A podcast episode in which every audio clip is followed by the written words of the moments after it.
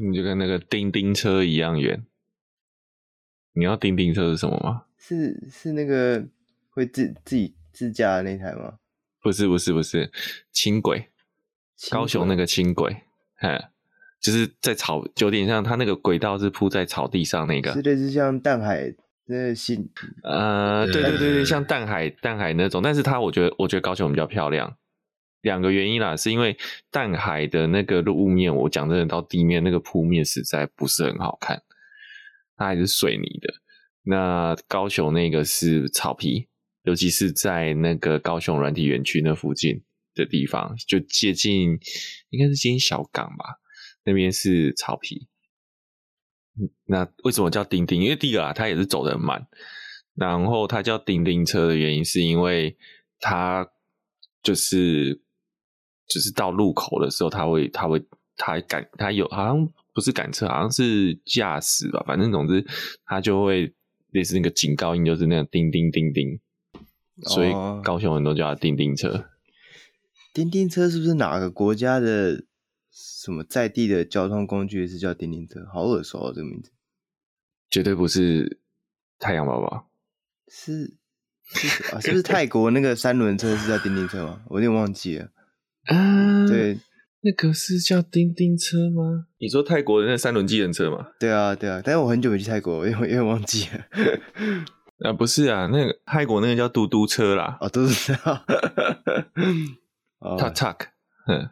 好，大家好，我是敏哥。哎、欸，真的有，不好意思，不好意思，欸、那个你觉得我打个岔？好，哎、欸，真的有叮叮车哎、欸，香港啊、哦哦，是香港哦，香港的电车，但我没去过香港。它，你说电车是地铁那种、呃？就是我们我们不是不是不是不是，就是也是一样在路上跑的那个，在马路跟汽车上一起走的火车电车，有轨道的哦，就类似像双层巴士那种，像英国那种吗？是那个东西吗？诶、欸，不是不是，英国你那是讲红色巴士，比较像那个啦，旧金山的巴士，旧金山的那个哦，电车，我知道，我知道，呃，嗯，就是可能成龙电影他还在上面甩来甩去那种嘛，会飞来飞去的，对对对 对, 對，我知道，我知道。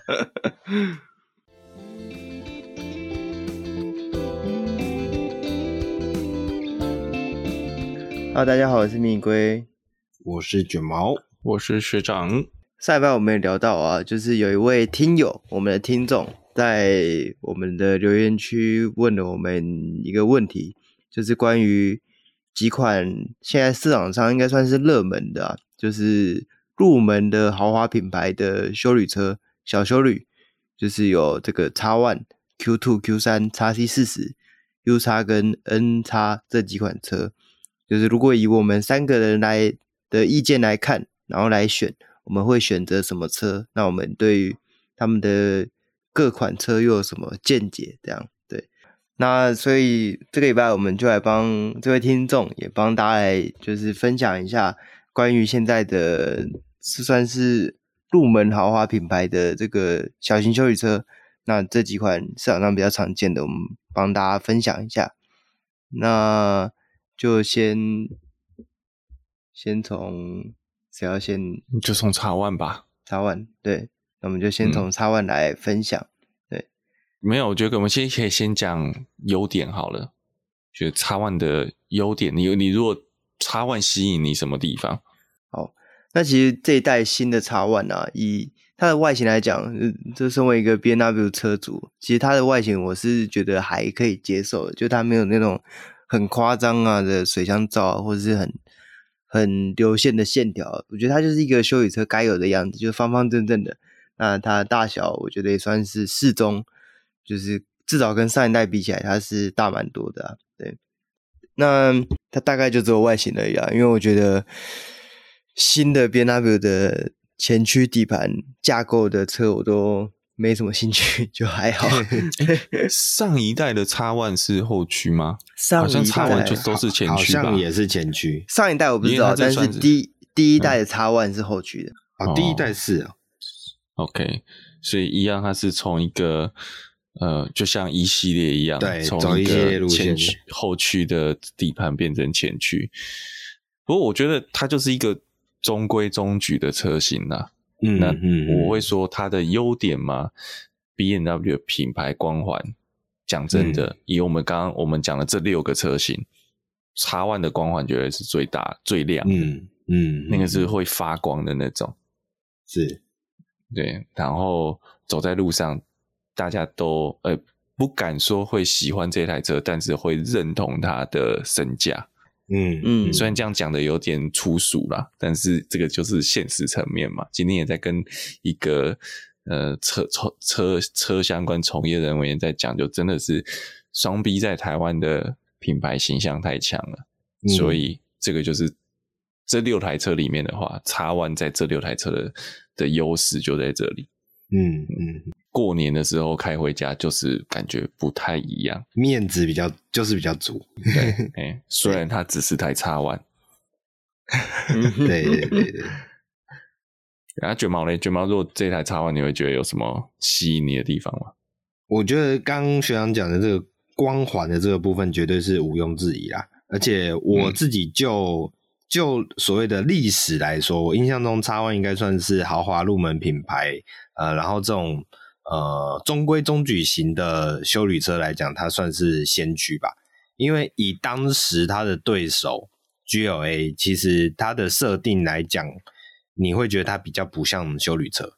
对，所以我觉得以然后再对上后来后继后起之秀它的其他品牌的对手比较起来，我觉得它整体来讲它设定可能有些人会觉得有点 boring， 但是它真的就是一个真正符合它所谓的入门级休旅车身份的一个一个设定，不管我们讲外形也好，或者讲它的车车内空间也好，我觉得它算是最切题的一个角色跟一个身份，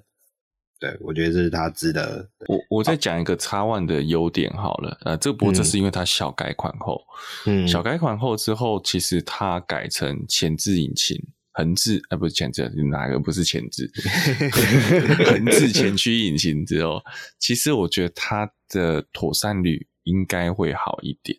嗯，嗯就就以一个市售乘用小车这个系统，相对是比较成熟的。嗯，那。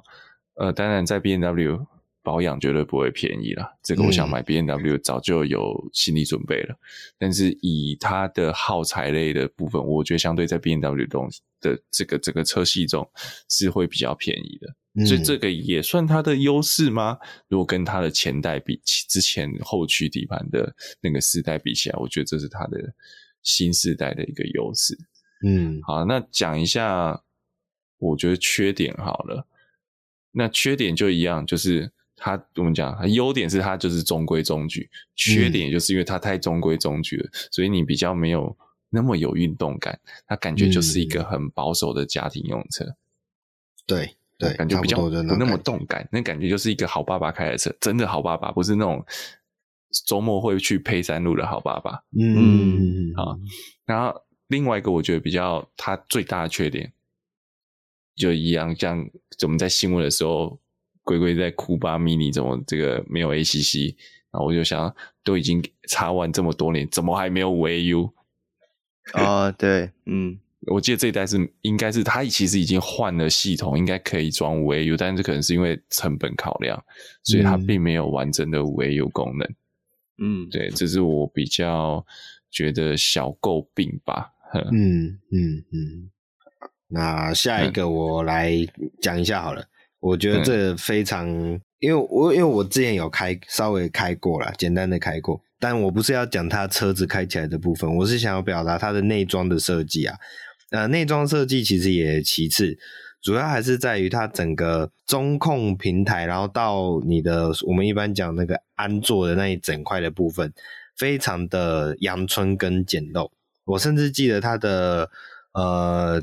驾驶座会使用的那个扶手，就诶、欸欸、那个叫什么东西啊？扶手箱吧，扶手，反正就是那个扶手啊，它是其实是非常呃那种，它就是单纯单纯一个扶手独立起来，然后它打开底下是没有没有那种盒状的置物空间，所以我觉得以一个豪华车品牌来讲，这种的内装的布局啊，是略显单调以及略显阳春的。这我觉得它缺点的部分，钱钱都花在皮椅上了，对，有点那种感觉，对。就我觉得以豪华车来讲，它内装应该可以再更大气一些啦。嗯，应该说以它的车价来说是，欸、应该要再完整一点。都已经到一百八十五万了嘛，你讲牌价，对 对, 對、嗯，应该它的这个内装的质感啊，或者是使用机能上啊，应该要更完善一些。没错，动力又很小， 一百三十六匹 而已。对。嗯对，不过一百三十六匹做家用的时候很 OK 了啦，但就是说那钱都花在哪？Mark 上面 ，Mark 上面，对，这个大概是我觉得 X 一 的缺点嘛。哎，龟龟还没有，龟龟的缺点呢、欸？你觉得它有什么缺点？其实就刚刚讲到，所以它是缺点。其实就刚刚讲到动力小啊，就是它它没什么、嗯、没什么选择，我记得它好像只有两个动力编程吧，在台湾。对对对，嗯，对、啊，就基本上你想要运动一点，都都没得选，对，他就只能代步而已。哦，好歹他 二十 i 那个是 二点零 的引擎，对不对？对对，确实、啊。B 四十八 吧，我猜，我猜应该是 B 四十八 基地吧。嗯，家庭应该还能改一下。然后加上它又只有前驱，我觉得我自己个人认为休旅车。如果是我啦，如果我买休旅车，我一定买四轮传动的，我不会选前驱的休旅车。我觉得我都已经买那么大台车、嗯，我都已经就是舍弃我最爱的轿车到旁边去了。那我买它，它一定要、嗯、要有有有有点功能这样。对，如果它不能上山下海，不能走点 off road 的这个非铺装的路面的话，那我觉得买休旅车的意义不大。我个人是这样觉得啊。嗯。龟龟龟这个 flag 一下之后，我们这个节目就到这边了哈，谢谢。后面全部是，这后面的全部都只有前驱。对，有四驱车型啊，可他们都是还是以前驱为销售主力的车型。对，对没错。然后我们就今天就录到这了哈。对。对，但不得不说，大众还是没差啦，前因为都四驱代步，其实开前驱。因因为我还说前驱有一个好处，因因因为以我们讲真的这种小型休旅车，反而大家不会开去 off road， 大家其实都还是在高速公路上或是市区道路行驶。那以在这种使用的这个情况下面，前驱是省油的嘛，而且用买这个级距的，其实考量的就是那个经济性。所以你说最后 B M W 不止跪着赚。它也贵得很彻底，从四驱从后驱属性的底盘变成前驱属性的底盘，你就会还是回归就是省油跟这个比较大的可用测试空间妥协。嗯 ，OK，、哦、那我们就进到 Q 二， 嗯，那 Q 二 Q 三 我们要不要一起讲？因为毕竟是同个品牌的两个级距。好啊，好，好，那这边就反过来好了，先。龟龟讲好吗？好，优点。好，那 Q 二， 嗯 ，Q 二 该怎么讲优点呢、啊？因为 Q 二 我觉得没有优点，惨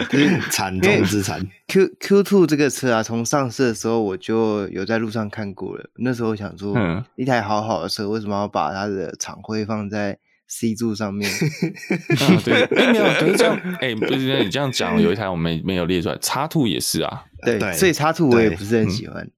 嗯、就是我觉得，我觉得你一台好好的，为什么为什么要选玛莎拉蒂去把厂徽放在 C 柱上面？就是这这件事情，我觉得不是一般车厂可以撑得起来的那种感觉。就是它是它是一个一个一个厂一一家车厂可能很指标的行为，但是你其他车来做的时候就，就、嗯、就有点怪，我没有那么喜欢。嗯嗯嗯嗯，哇完了 Q 二 我没有优点可以讲。好，那 Q 三、啊、Q 三 我很喜欢，因为 Q 三 Q 三 最重要的就是它有，刚刚我提到就是它有 Quattro 的车型可以选，就是它不只有 Quattro，、嗯、如果你想要性能，它还有 R S Q 三，还有一个 二点五 T 的引擎，对，对最近很红的这个 二点五 T 的引擎，对，对啊，所以。而且 Q 三 整体的外形就是不是 Q 三 Sportback， 我反而没有那么喜欢这个 Sportback 的车型，我喜欢那种方正的、嗯、正统的休旅车的样子，就方方正正的。所以 Q 三 的不管是外形啊，或是内装，或是它的底盘设定，我其实个人都还蛮喜欢的。嗯嗯嗯，我我也讲一下，我觉得奥迪这两个车型 Q 二 跟 Q 三 的，对，在这我们今天讲的这六台车子里面的强项，真的就在它的运动性、嗯、动力跟底盘。这个是底盘绝对是奥迪的强项，这个毋庸置疑。尤其是 Q 二 Q 三 它一样把它调教得很好。那当然就在讲它的引擎的的这个编程，因为并不是说 B M W 没有那个动力，或是 X C 四十 没有那个动力，甚至其实我们后面讲到 N X， N X 以前都还有出过四五零，但是目前现行销售 R S Q 三 大概就是其中王者中的王者了，而且又是 二点五 升末代。不过 R S Q 三 可能拿来跟其他车型比是有点有点太过暴力了一点啦，但至少我们在讲在 Q 三 这个它有一个这么指标的产品在。那我在想 Q 二 还有一个优点啊，但是这个优点有可能是一个缺点，就是它的外观设计线条其实是相当的年轻运动化。嗯，对，所以它比较跟其他车型，尤其跟我们后面讲 Lexus 跟 U X 那个 U S 跟 N X 那个老派的要死的那种感觉会形成一个很强烈的反差。但是我说这个对年轻世代来讲，尤其是第一次买车的人，他可能会觉得诶这个车非常有个性，但是也相对一样的问题就在于、嗯、诶这也有可能是缺点啊，这个就很主观，就是有人可能觉得他太太洋了，他不喜欢这样子的外形。嗯嗯嗯，对啊，身为一个奥迪车主卷毛，你怎么看 Q 三、Q 二 跟 Q 三 的优点？是，呃，我觉得先讲 Q 二 好了。Q 二 其实它在刚推出的时候、嗯，我是非常非常非常喜欢这一台车的。对，那一对我来讲，第一，因为我本身算奥迪粉啊，对，或讲 V A G 粉，广泛的 V A G 粉或狭义的奥迪粉都可以。好，那第二个点来说，就是就像刚刚学长提到的，它的造型设计是非常，呃，年轻味非常的浓厚的，就是很个性化，然后很有自己的特色在里面。对，所以这也是让我非常喜欢这一款车造型的很大一个原因。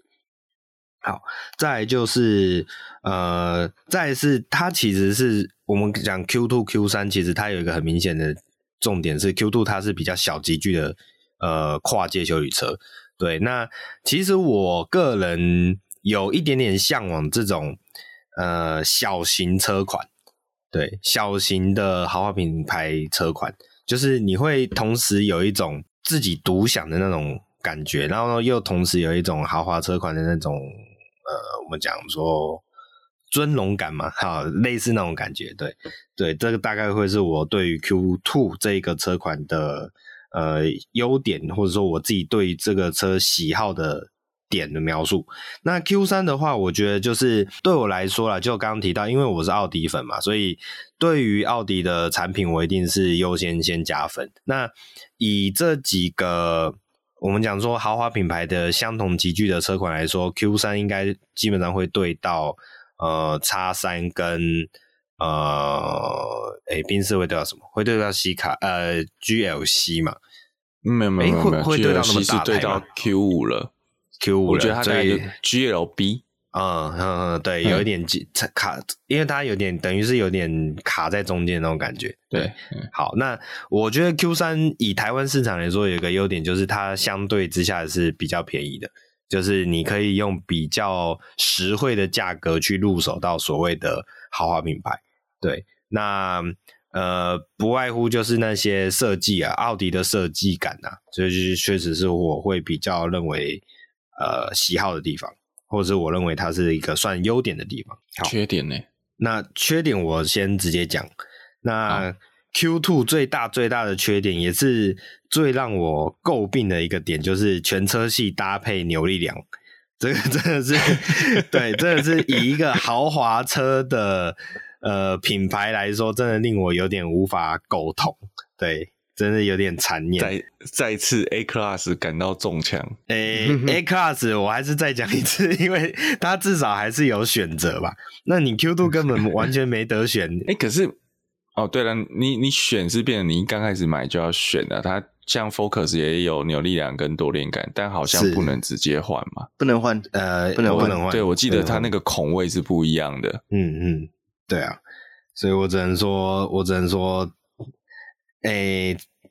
也也就是你那么年轻化、运动化的车款，结果后面配一个扭力梁，真的是让人家觉得有点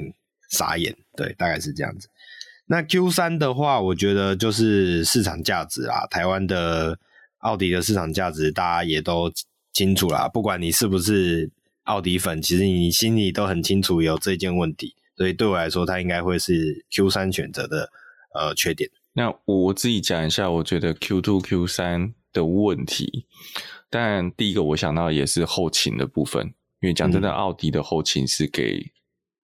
这个口碑，我不是说它真的不好，但是这就是有大家印象跟口耳相传，这往历年来一直累一个好几年累积下来的既定印象，真的在 Q 二 Q 三 上比较没有那么的优质。但是其实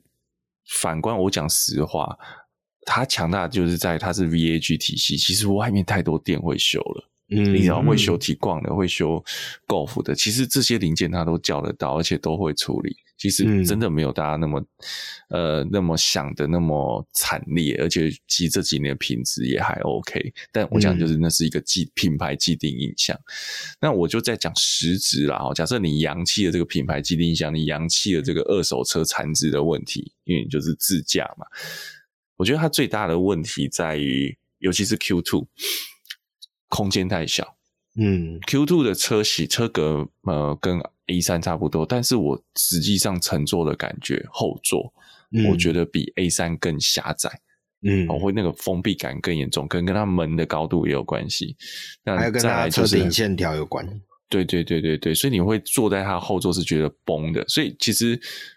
呃符合刚刚这个卷毛在讲 Q 二 的优点，假设你今天是两个人，一个人或两个人的一个长期用车情况，其实 Q 二 是加分的，它让你非常有专属感、嗯、但假设你今天是三个人到四个人， Q 二 就变成一个打扣分，是家庭使用上它的空间是不够的。嗯，那但 Q 三 的强项就在这了齁。嗯，那再来就是 Q 二 又相比 Q 三 跟我们今天列的其他车型，我也直接坦白讲 Q 二 的内装质感并不好。嗯，嗯，它的那个呃，当然它的设计你感觉是很现代化，但我讲真的，我看到左座的 Q 二 没有第一个认认知是，我觉得它跟 Polo 很像，嗯，就是它的那个面板的质感啊，内饰板的质感，以它这个价位来讲，稍微诶拉差一点，嗯，但是到 Q 三 就很 OK 哦。嗯嗯，Q 三 其实整车内软塑胶用的还蛮彻底的，嗯，所以我觉得它不求一定要皮质，但是它的软塑胶让你觉得你在触感上呃在这个空间上面是比较相对舒服。嗯，那再来讲 Q 二 Q 三， 我觉得我自己是奥迪车主的一个经验，就是二跟三真的跟四跟五是一个很大的断差，在于 N V H 上面。嗯， Q 二 Q 三 的行行行驶的这个隔音性没有我们今天讲的其他车型好，尤其我举个例子，就是日系车型，日系车型那个 Lexus 的宁静度是真的好很多的，呃，讲以这个价位来讲，所以我觉得这是他今天 Q 二 Q 三 在奥迪的车型在我们今天讲六台车里面的相对弱势的地方。嗯嗯嗯，是。对，因为毕竟是你每天开啦，我跟你讲哪一个路段最好试这个东西，你去开二高龙潭那一段、嗯、那个滚动声音会把你轰到死。龟龟咧，龟龟觉得这两台车的缺点，我刚刚讲的那个还不算缺点吗？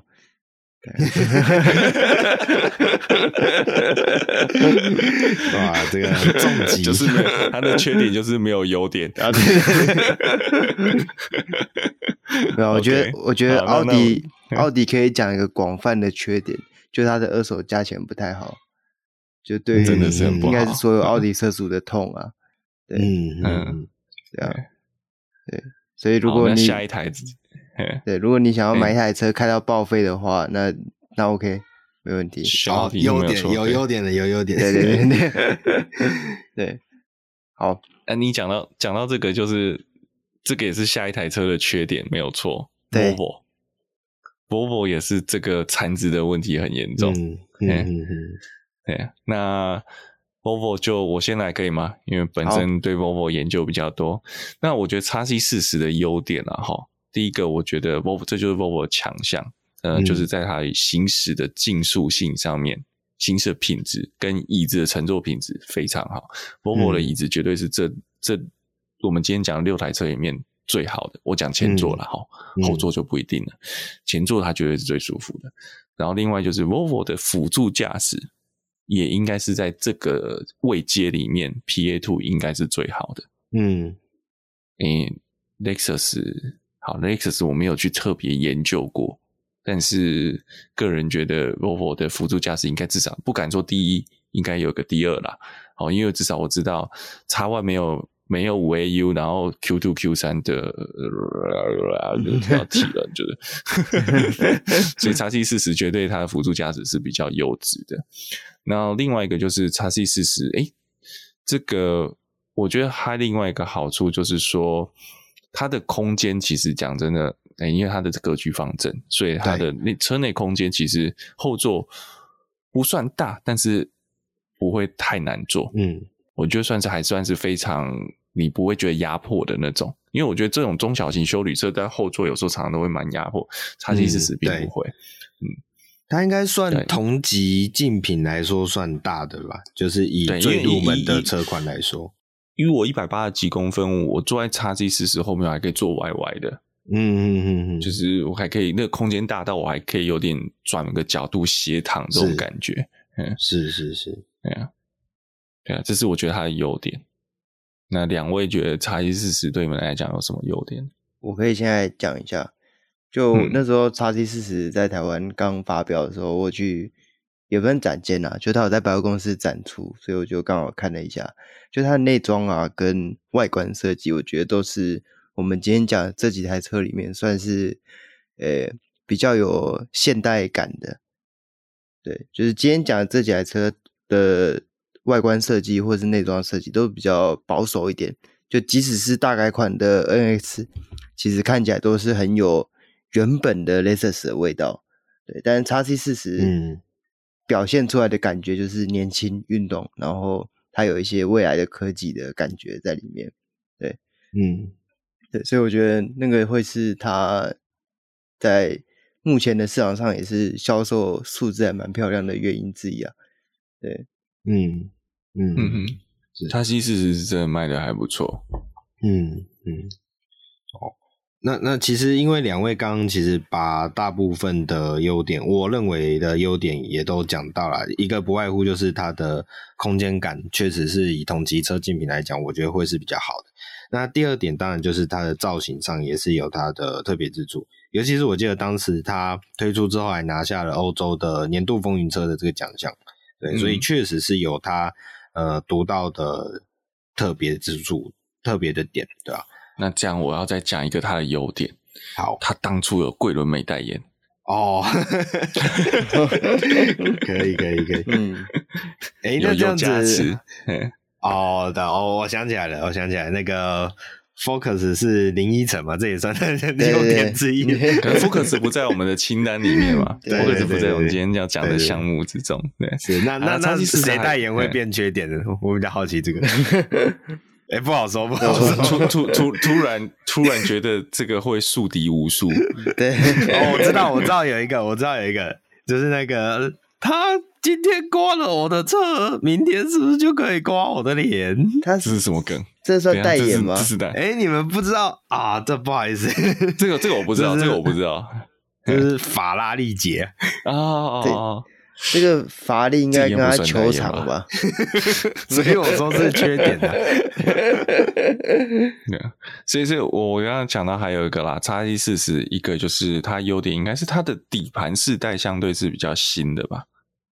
嗯，好、嗯，因为 X C 四十 是二零一九年，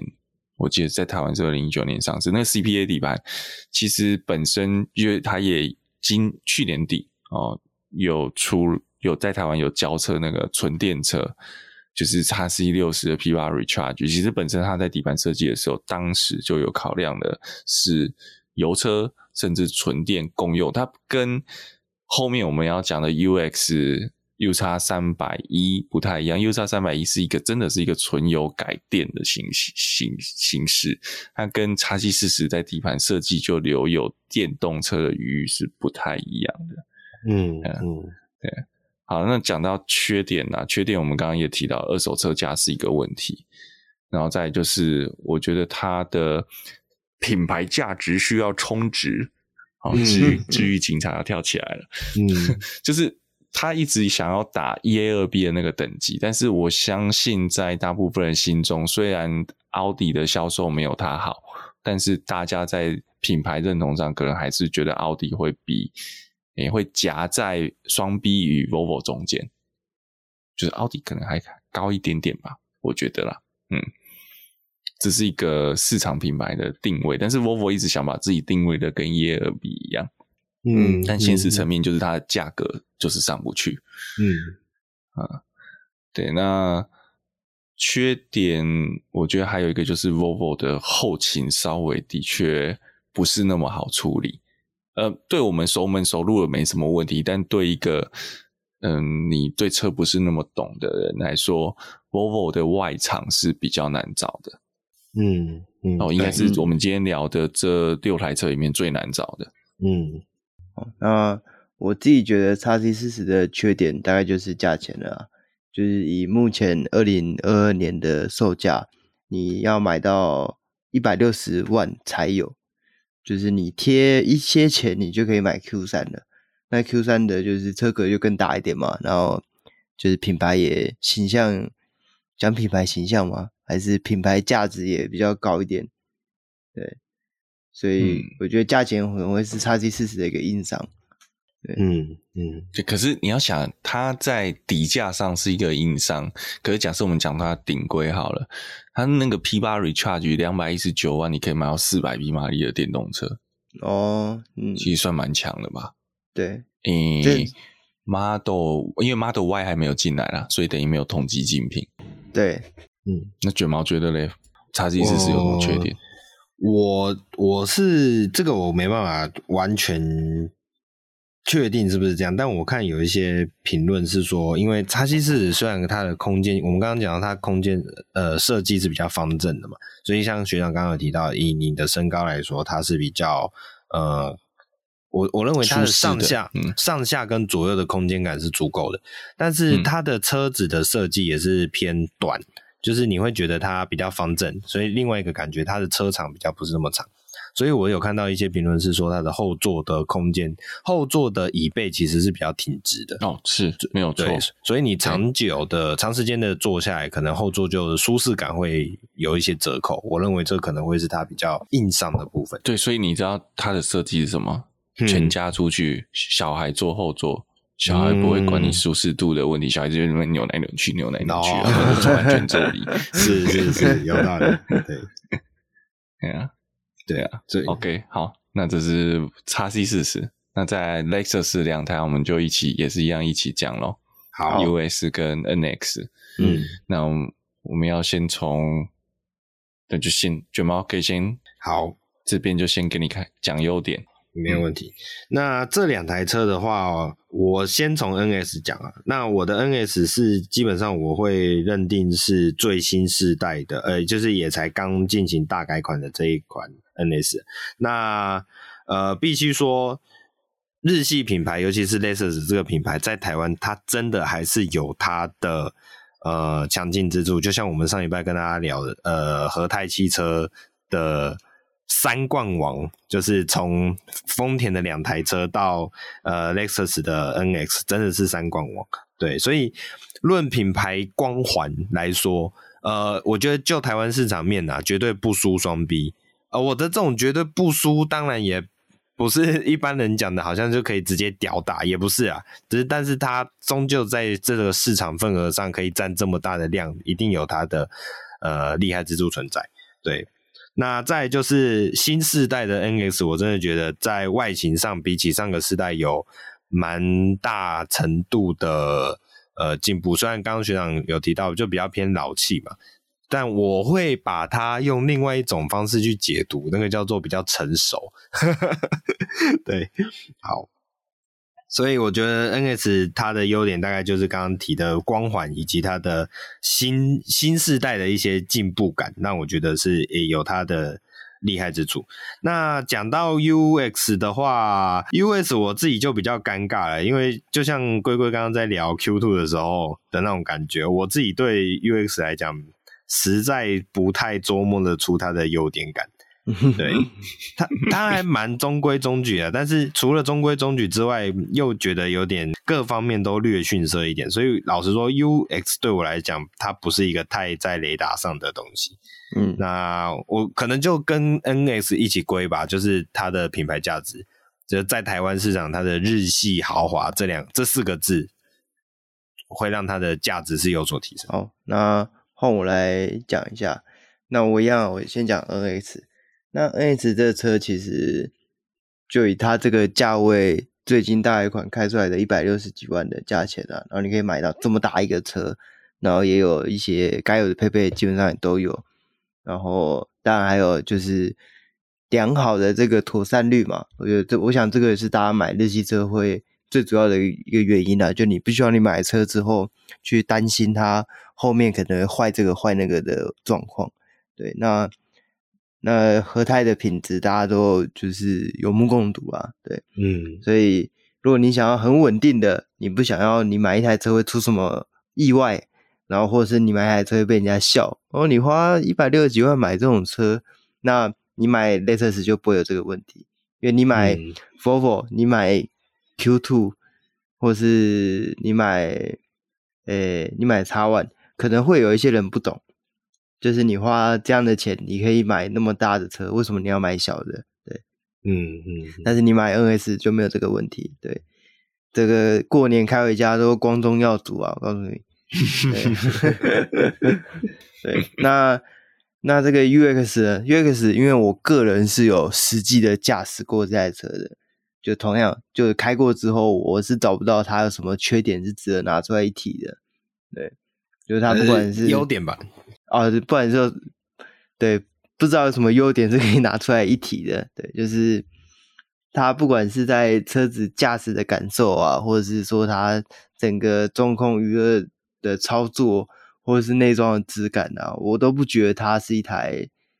就是撑得上、撑得起豪华品牌的车。这也可以先透露一下，就我给这台车是最低的分数，因为我真的觉得它不值这个价，嗯、也不值这个品牌。嗯，对，它乘坐起来真的没有那种豪华车的感觉。嗯嗯，我我自己觉得它，嗯，就像 Lexus 这两个车真的，我觉得 Lexus 它，我会说啊 ，C P 值很高。或者 C P 值不单只售价，嗯、是讲整个持有车子的成本上面，嗯、不止它保养便宜，因为它有强大和泰爸爸 Toyota 的体系，所以它的保养便宜，哦，耗材很多都可以应用丰田系统的。另外一个就是它也不太容易坏，以我们所就是耳闻或是身边有朋友有这个车系的，或是我们可能跟司机们稍微聊一下，司机大哥聊一下，讲真的 Lexus 的东西损耗率绝对比欧系呃这个德国三强来的少很多，哦，至少我们比较少听到大家抱怨，嗯、所以它强就真的是在它的持有成本，跟我另外讲的这个持有成本还有一个部分哦，就是心情上面是有差的，因为你不会因为车子故障你让你整个行程变得很阿杂，这种东西有在某种角度上面是无价。嗯，哦，你买那台车一天到晚给你出出出这个什么叫出怪手，哦，要不这个出问题那个啊，可能你还是可以开，但是你就是跳灯的，让你觉得很烦。嗯 ，Lexus 在这个部分真的是，我觉得相对灾情少，因为你要看它销售的量体这么大，它的这个出问题的个数啊，讲真的比例相对是相对较低，嗯，这是它的优点。嗯、然后好啦，然后再来加上我觉得它在呃这个 hybrid 车型上面它是比较成熟的。那、嗯、我讲它的成熟是，你看像呃奥迪跟 B M W 是真的到今年。因为我们我们谈的这三个车型好像都没有轻油电齁。嗯，我印象中好像没有，好像没有。对对对，然后 X C 四十 假设你买 T 三 也没有轻油电，你要买到 B 四 跟 B 五 才有轻油电。但是你讲到油电混合 U X 跟 N S 很久以前就有 H 的车型了，嗯嗯，所以它在这边的成熟度也是不就是不可同日而语啦，我这样讲。嗯，那、嗯、我讲不可同日而语的重点在并不是在它的动力的输出，它的动力输出一点都没有特色。嗯，啊，因为它是自然进气搭配电，并不是像其他车型是涡轮引擎搭配电。嗯，但不可同日而语的地方在哪里？一样还是回到后勤。你今天要换这个油电系统的电池，外面太多厂家可以找了。嗯，啊，甚至还有台制电池这种东西。嗯，那你今天讲Audi E A 二 B 系统跟 Volvo 的轻油电系统，你哪里找得到台制的啊？就我的，我到目前还没有听说，可能有啦，啊啊，双 B 可能有，但至少我目前我身边并没有看到有朋友做过这样的更换。但是，呃 ，Toyota 系统、Lexus 系统的这个电池，欸，我知道市面上是有台制可以做更换。嗯，嗯，哦，那这个你在持有成本上面就会有一个呃。很大的价差在这边，还有方便性也是。嗯，你既然台有台制电池可以换，代表外面的厂家够多，你也不一定要回原厂。外面的厂家出楼大概都已经很很熟认了，哦，这是这两个优点。嗯，对。那所以缺点呢？缺点你们觉得这个这个这两台的缺点，如果相对于前面的奥迪的 Q 二、Q 三、X 一 跟 X C 四十，嗯。好，那我先讲一下好了。那如果是 U 叉就不用讲缺点了，刚刚都已经讲成这样了。对，嗯，总觉得跟跟 Q 二 是打对空的等级。Q 二 还至少它还有个奥迪的牌牌在嘛，但是 U 叉如果哦，它有 S Q 二。对 ，Q 二 还有 S Q 二， 但 U 叉你真的你去开过就知道，而且你要坐在后座看看。那个后座，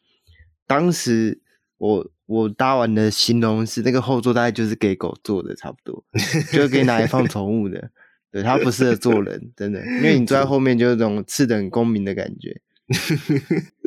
然后啊，它还有那个 U X 还有另外一个缺点，就是它后车厢的行李高度很高，就是你如果要放东西的话。嗯，你要抬得很高，你才放得到。嗯嗯，对，我觉得这个是一个，如果你是一个可能，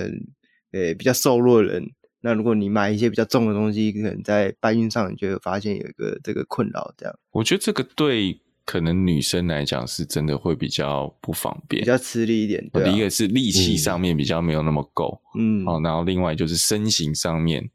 就是你当你力气不够，你要抬高，这个负担的确相对会大很多。嗯，对，没错。嗯，尤其这种车款，嗯，尤其这种车款，其实我觉得很大一部分的市场会吃到的是女性买家，嗯，对小车型，对小车型，或是家中的第二台车啊，就是或者女生的代步车那一种，嗯，对，那这个就会变成一个很大的问题。嗯，对，这时候后保感就会很可怜，刮来刮去。对对，好，那如果是 N 叉的话 ，N 叉的缺点大概就是。嗯，日系品牌吧，都都对对我自己个人来讲啊，因为我觉得欧系的车开起来跟日系一定会有差别，只是在差多少而已。那嗯 ，N 叉它它就是一个很保守的车，就是它走全部都是走一个很保守路线，对。但对于对于我这样就是可能对于超价有点要求，不太喜欢开船的人来讲，那。嗯，呃、，N 叉的底盘操控就会是一个很明显的缺点。嗯嗯，那我的话，我的话，我觉得哇，这有点难。N 叉的缺点有点难，在你心中 N 叉点呢 ？U 叉的缺点就太软了，它的动力感，它的动力感绝对是同级里面，我觉得呃是比较偏软调性的。我指的不是它的底盘设定，我指的是它的整个动力的设定来讲，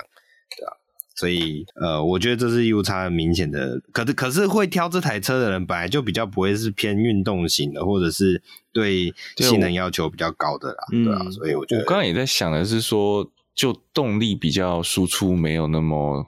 不要讲猛吧，就没有那么抢眼的情况、嗯、其实某种程度也代表这台车在市区操控不会那么的躁进、呃、它相对好操控，你那个油门的开度宽容值会比较高，是、欸、某种程度这个我觉得也不失是一个某种某一个角度上的优点、啊、嗯哼，当然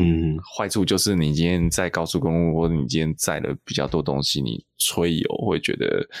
好像上不去，尤其是假设你走了那个三义那边高速公路那个大上坡的时候、嗯、你可能会爬得痛苦之类的，嗯，对，但是你市区上嗯，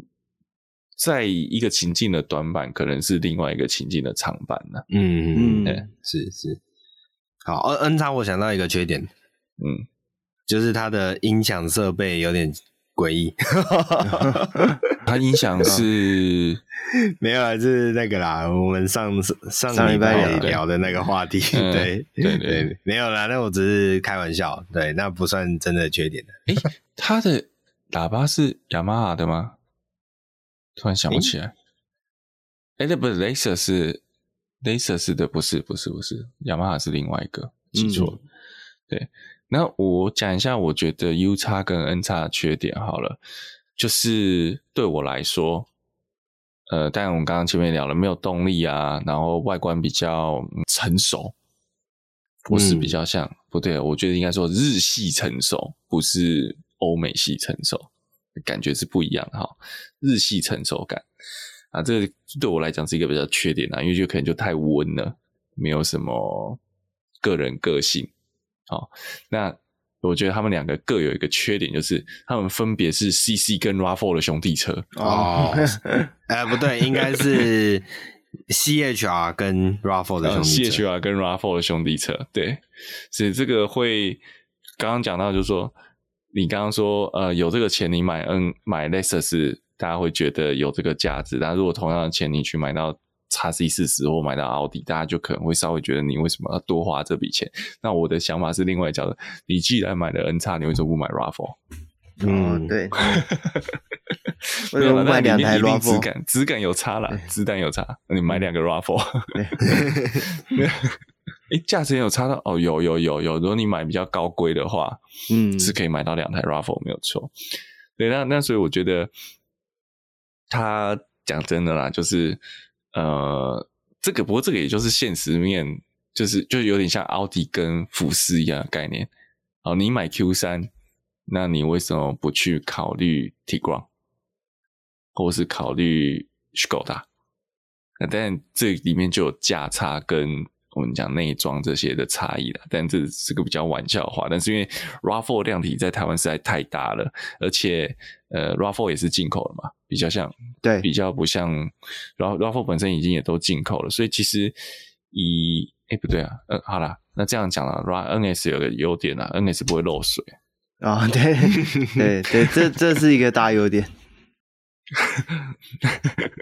所以所以我觉得就是它本身集团内的比较性也会非常的强。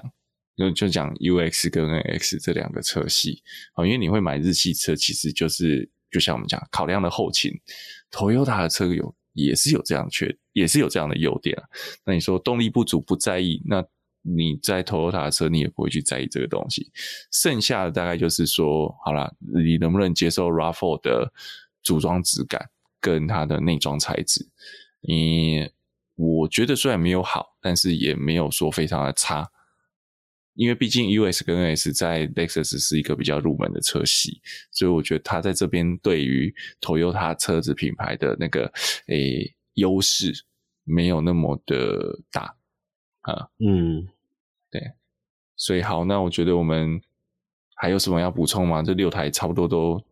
讲的告个段落，我们就给个分吧。嗯，好，那我们就一到五分，一是最烂。五是你就推荐，那我们就分别给个分。嗯、呃，叉万的话，龟龟会给几分？快叫叉万，我给五分。你是五分，好，那卷毛嘞？哎、欸，等我一下，我找一下卷毛。我看一下。哦，好啦，好，好来来喽。哦，叉万的话，我会给三分，因为我觉得就比较中庸一点。好，呃，我也是给三分，哦，就是中间值啦，哦，不上不下。嗯，好，那 Q 二，Q 二 我给两分。哦 ，Q 二 我也是给两分。Q 二 我给 二点五 分，因为那个奥迪粉有加权的 零点五、欸、你, 你不要让计算困难好不好啊，那就无、呃、无条件舍去两分两、呃、分好，那 Q 三 Q 三 奥迪粉先，好，奥迪粉给四分、哦欸、我也是给四分、哦、我也是给四分、嗯，好，那才十二分，因、欸、我们三个同分耶。好，那 X C 四十 X C 四十我给四分，四分、哦、我给三分，呃，我是给四分，我这个 Volvo 粉要不要加权一下、欸、我好像没有给到五分的车型哦。好，那我 X C 四十 我给五分，哎，直直接现场调分数直接现场调分数，对好，那再来是 U X U X U X 的话、呃、我 U X 的话我是也我是 我, 我又要调分数了，我觉得两分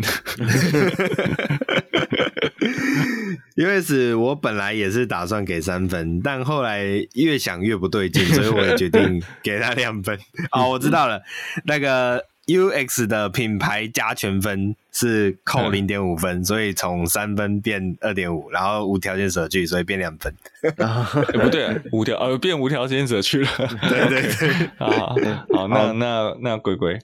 那我因为没有零分可以给，所以我给他一分这么勉强欸，可是我要不要平反一下 Q 二 有没有，我们刚刚讲的东西都没有讲到价位，那 Q 二 价位有没有优势啊？ 一百五十应该是、呃、是不是它这不是 Q 二， 所以 UX UX 价位上有优势、哦、应该一有稍微有一百五十，好像 Q 二 也、啊、一百五十是 Q 二, Q 二最低规， 嗯, 嗯然后 U X 应该一百三十几吧，嗯，差不多，对 对, 對差不多，所以它的、哦、它的它在这这六个车型里面大概就是它最好入手了，是是是，所以我们要帮它加个一分，可是它长得丑好吧，又被删掉了长得丑我就不会在意他脚长不长的问题吧、欸欸、U X 二百 精英版是 一百四十二点九、欸啊、还是低于一百五十啊，嗯，哦，我们刚我们剩下五个车型都是过一百五十嘛，它是唯一一个一百五十以下，对对对对 对, 對、嗯、那所以结论是不如买酷感嘛，对，我还真的会想掉酷卡。如果这两台，可是酷卡是国产啊，不过酷卡是国产，欸、没关系啦，你就总是要有所牺牲的。OK OK， 好，那我们再来最后一台 N X，N X N X 我是给四分，嗯 ，N X 我给他五分，那贵五分，哼 ，N X 我本来也是给五分，但是一样品牌的。加权分，所以扣 零点五， 然后再无条件舍去、嗯、所以它四分，四分，好，那所以这边这样分数就出来了，我算一下哦，那我们目前这样子排序下来的话，第一名是 N X 十三分、嗯、然后再来是 Q 三 跟 X C 四十 同分十二，嗯，好，那第四算这个并列第二名啦，那第三、嗯、第四名就是 X 一 十点五、嗯，那再就 Q 二 跟 Q 二， 然后 U X 最后就是只有五分，好可怜，有没有帮他加分还被删掉所以我我想以我们的评分来说，假设，但因为因为这个我想这位听友他的选择有他他的呃各种不同的考量啦，但就我们自己三个这样拉勒闲聊的话，讲应该最平均的就还是 N X 了，嗯，好，可可是我相信、嗯、我相信 N S 对我们三个人应该都是比较偏向理性的选择，嗯，就是如果我们今天要用感性来挑车的话， N S 应该是绝对不会上榜，不过其实其实就讲真的啦，买车就是很靠一个冲动的东西，对对对对不对，就是这些很主观的，就是也回头就是你喜欢这个车的某一些点你就会很喜欢它，嗯，那假设你今天看他不顺眼，有的地方看他不顺眼，我们旁边人讲再多他的优点你还是不会挑他，嗯，就像鬼鬼讲的，外观看太外观太难看，我连价钱都不看了，对啊，嗯，是是，对，对，不，所以所以这个只是我们就是一个呃从旁推敲跟从旁去说我们看这六个车型的各自的优缺点。对，那讲真的要推的话呢，恶搞乱入G O A 没有benz子啊，今天看出来的清单里面居然没有benz子，真是太令我惊吓了。对对对对对，讲豪华不讲宾士，是，对啊，情何以堪？要要性格挑 G L A， 要空间挑 G L B， 对啊，嗯，然后要要考量持有就是入手价格，请找外汇啊，是是是，对对对对对，我现在外汇车也贵，外汇车也贵，那个福斯的那个汽车船烧掉了，那个美国美国缺车，外汇车会更难找。嗯嗯嗯嗯，不然我们刚刚讲说还有一个、啊、推马抗。这个就是软弱的答案。马康要空间没空间，要个性，我个人觉得是没有太大个性，因为路上太多了，因为是保时捷最好入手的车嘛，很多人捏着懒趴也要去买它，是，所以让我觉得这台车这台车不是不好，马康是一台好车，嗯、只是市场取向让他觉得太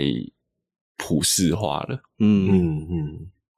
还有一个第一代的凯宴，五十万买三台。然后两台当料车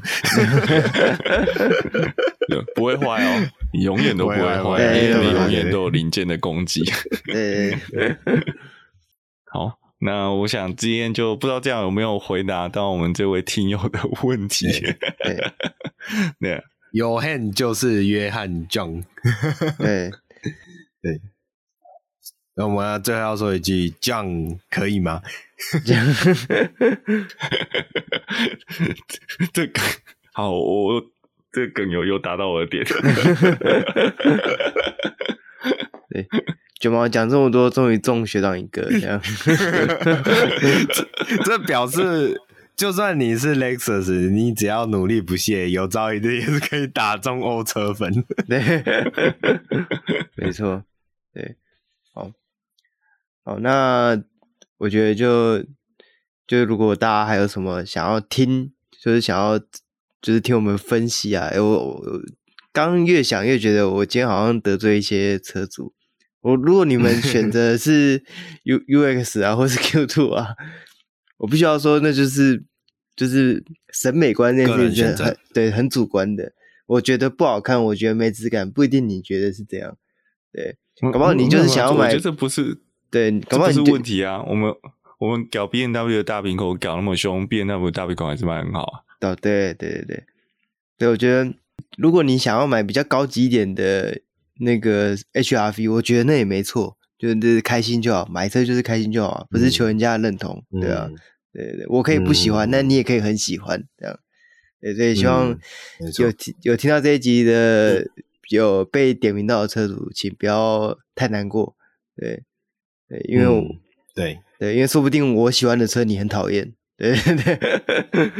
对啊，对，其实我觉得就是啊，重点还是在于，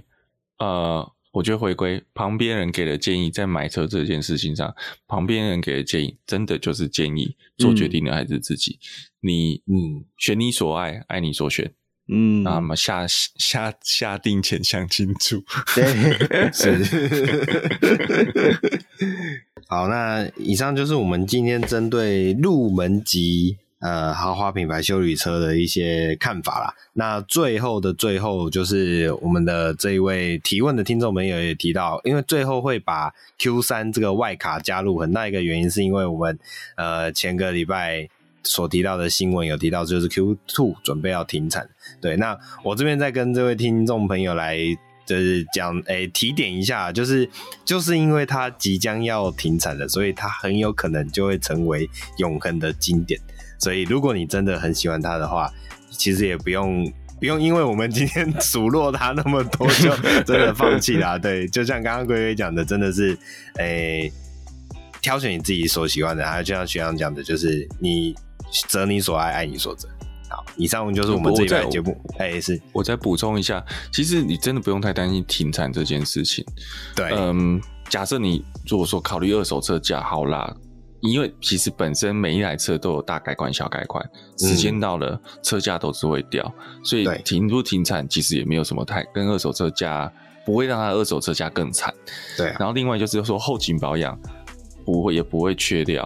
也一样，每台每个车型都在每每四年小改款，每六七八年大改款，零件都长得不一样，嗯、甚至小改款内这四年前后期也有零件上的不同，所以后勤是不会有问题。再加上 Q 二 强大，就是它是野菊集团，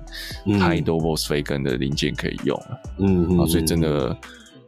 我觉得如果喜欢 Q 二，不用担心它是停产。就像我们新闻讲的、啊，那 Smart Roadster。那个车真的是太偏门了，结果就是因为它的量少又停产，它反而现在二手车价很高。嗯，因为你、嗯、你你根本看不到一台抛出来嘛，可遇不可求的情况。那呃，它要动力没动力，要舒适没舒适，要空间没空间，一台车，结果十年了还可以卖七十万，是，对啊，没错，没错，没错。所以真的停产并不是一个影响它价值的最大的原因。嗯嗯，还是嗯。嗯选自己喜欢的，总自己开的开心最重要。对，對没有错。对对，所以当然也是希望大家在路上开自己的车都可以很开心，然后收听我们的节目。所以我们本周的节目就到这边。喜欢我们节目的话，记得帮我们订阅、按赞、分享，然后脸书、Podcast、Facebook、Instagram 各平台都可以帮我们做留言评分。那我们下礼拜再见，拜拜，拜拜，拜拜。